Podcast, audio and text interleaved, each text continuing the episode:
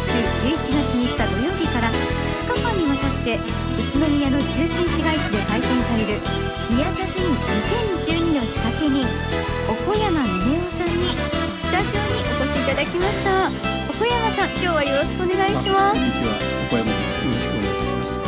来週末行われる宮ジャズインこちらはどんなイベントになりますか？えーこれはね、だいぶ数えてみても古いんですが、はい1974年にね、うんえー栃木会館で、まあ、ロックグループで始まりまして、はい。えーその後場所を変えながらですね、ええ。え2年に1回やったり、パラパラしながらですね、宮ジャズを行いまして、はい。えー現在の2006年からはですね、はい。えー宇都宮商工会議所内の宮ジャズ推進協議会としてええ。主催として現在に至ってるってことになりますね。うん。結局、えージャズ音楽を通じて宇都宮から全国に文化を発信するということなんですね。はい。えーまあ、町の中心市街地を舞台に、まあ、今では北関東最大と言われてますのでね。すごいですよね。えージャズフェスティバルになってますのでね、うん。えー今年の来場は11万人見込みっていうことに。11万人。え11万人え見込みっていうことなんですね。県内外からもちろん。越しいただいてるんですよね東京からもやってきますしね、はい。結局合わせて宮ジャズと餃子祭りとかですね、えええー宮の市とか年は栃木元気グルメ祭りとはい。総動員しますのでえねえもしかしたら40万人ぐらい出るんじゃないかな という気がしますよね。宇都宮の街が大にぎわいになりますよね。ね。そしてその長い歴史がある宮ジャズインなんですがそもそも開催のきっかけって何だったんですか？これはねあの当時のねその頃の市内宇都宮市内ではですねはい。まあ8軒ぐらいジャズ喫茶がありましてねはい。えーその中でじゃあ生演奏する店っていうのは本当に2軒ぐらいだったんですよ。はい。でテーブルを2つぐらい開けたところでね、えーなんていうかそこにあのベースドラムピアノとかですね、ええラッパが入ったりサクソフォンが入ったりしてはい。やってたわけですよね。はい。で結局、まあ、そういうところからねみんなこう一生懸命やりながら試行錯誤しながらですね、えーやってるうちにグループがね少しずつ出来上がってきたと。はい。もうそういったその悠々としたその喫茶店内でね、えー雰囲気があっていいと思いましたけれどもその中のグループをね一堂に集めてやってみたいなっていう結構ね単純な思いだったんですよ。ジャズが好きだっていうことがまあ一番でしたけども、はい。それにね仲間たちもそれに賛同していただいたんですからねうんよしじゃあ、えー大きなホールでねこの宇都宮では栃木会館というのがありましてはい。そこの中でうん。ね地下に地下を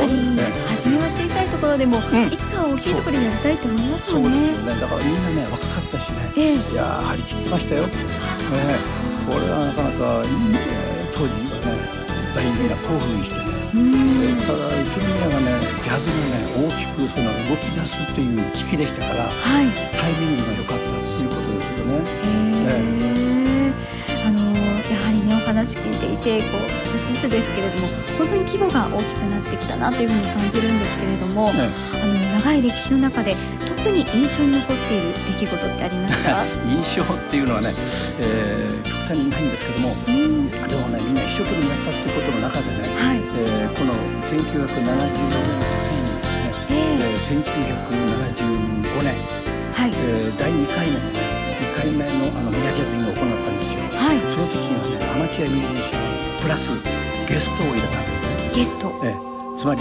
当時ね渡辺貞夫グループにいた、えーまあベースのね、えー鈴木勲とかねはい。ギ。ターのね、えー渡辺克美とかですね。それぞれ結局渡辺貞夫グループにいたはい。サイドメンで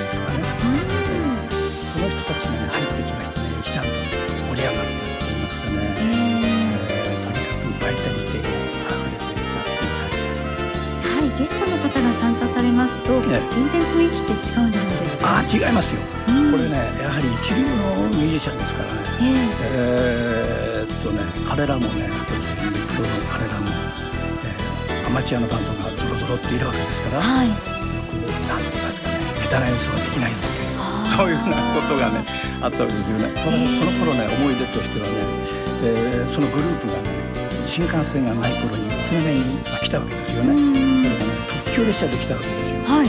これで貨物のところにあええ貨物列車の車両にですねドラムセットを積み込んで駅前にね駅前にベースとかそういったものものを山積みに置いてあったんですよ。はい。ところで私の友達がね来るわけだった軽トラのトラックがはい。来なくて、えー、ハプニングですね。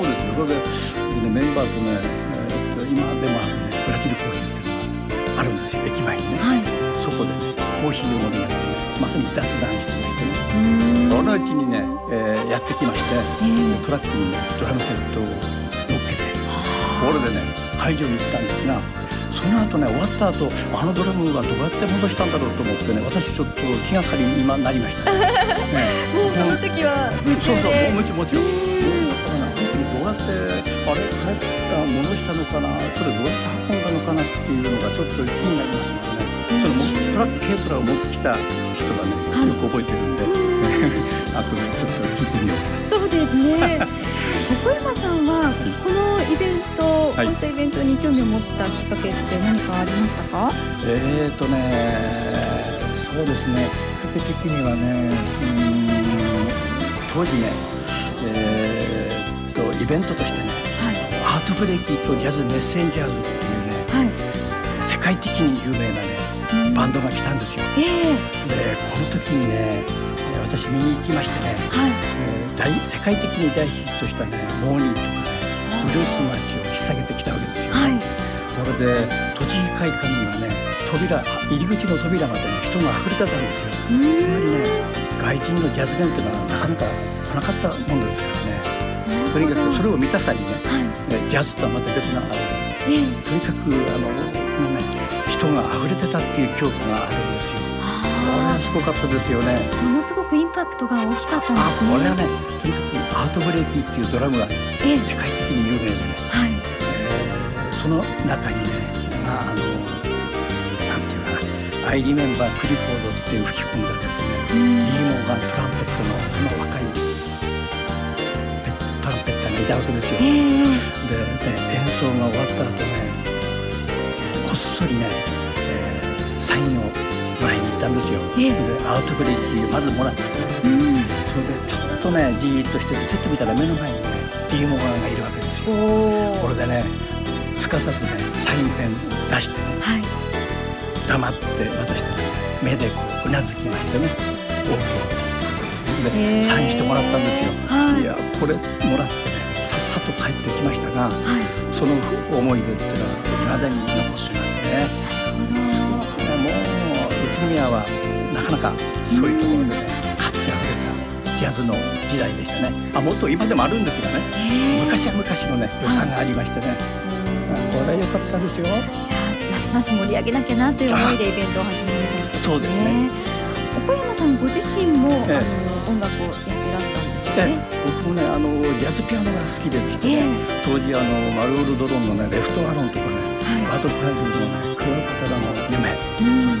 ヘロールガーナのねミスティとかねええ。よく喫茶店ジャズ喫茶店かかってたんですよ。はい。でまあジャズピアノが好きだったもんですからね、えー学校のね文化祭なんかでね30分の時間をもらいましてねドラムとベースをつけてねやったりして要するに夢中でねやってきたことの一コマですまあ、楽しかったっていうのが一番ですね。やっぱりこう多くの方にジャズの楽しさって分かってもらいたいなと。思うんそうですねやるっ。ていうのはそのルールのある遊びでねはい。その中に面白さがあるっていうものですからね、そういう中でね、でまあ、イベントの興味っていうのはね非常にその頃からありましてね、うん。えーその演奏するっていうよりもねそのジャズイベントをプロデュースをするっていうことにねはい。自分で大きな夢みたいに持ってましたね。それはやはりアートブレイクジャズメッセンジャーで聞いたりそしてニアジャズインもそういったきっかけになるかもしれない、そんなイベントですが、今年の見どころ教えてください。そうですね。今年はね、えーっと街の中6会場でありましてね、ええ。えー東武宇都宮の百貨店6階の屋上ではですね、軽いジャズ系のものを、それからオリオン通りのオリオンスクエアでは多彩なジャンルで、ね、織り交ぜてやるんですよ。で今年はね、ミナジャズインというタイトルではありながら、ええ。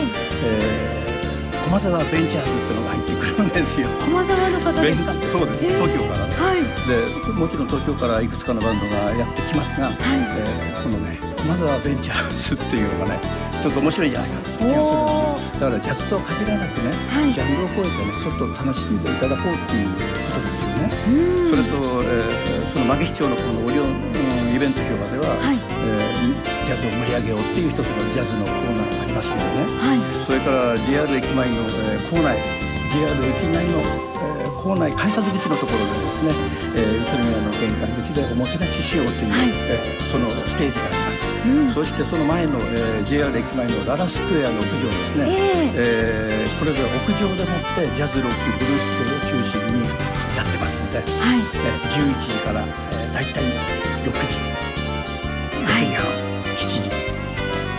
いう、えー時間帯ですね。わかりましたミヤジャズイン今年は11月3日土曜日から2日間にわたって行われます岡山さん今日はどうもありがとうございましたあありがとうございました。よろしくお願いします。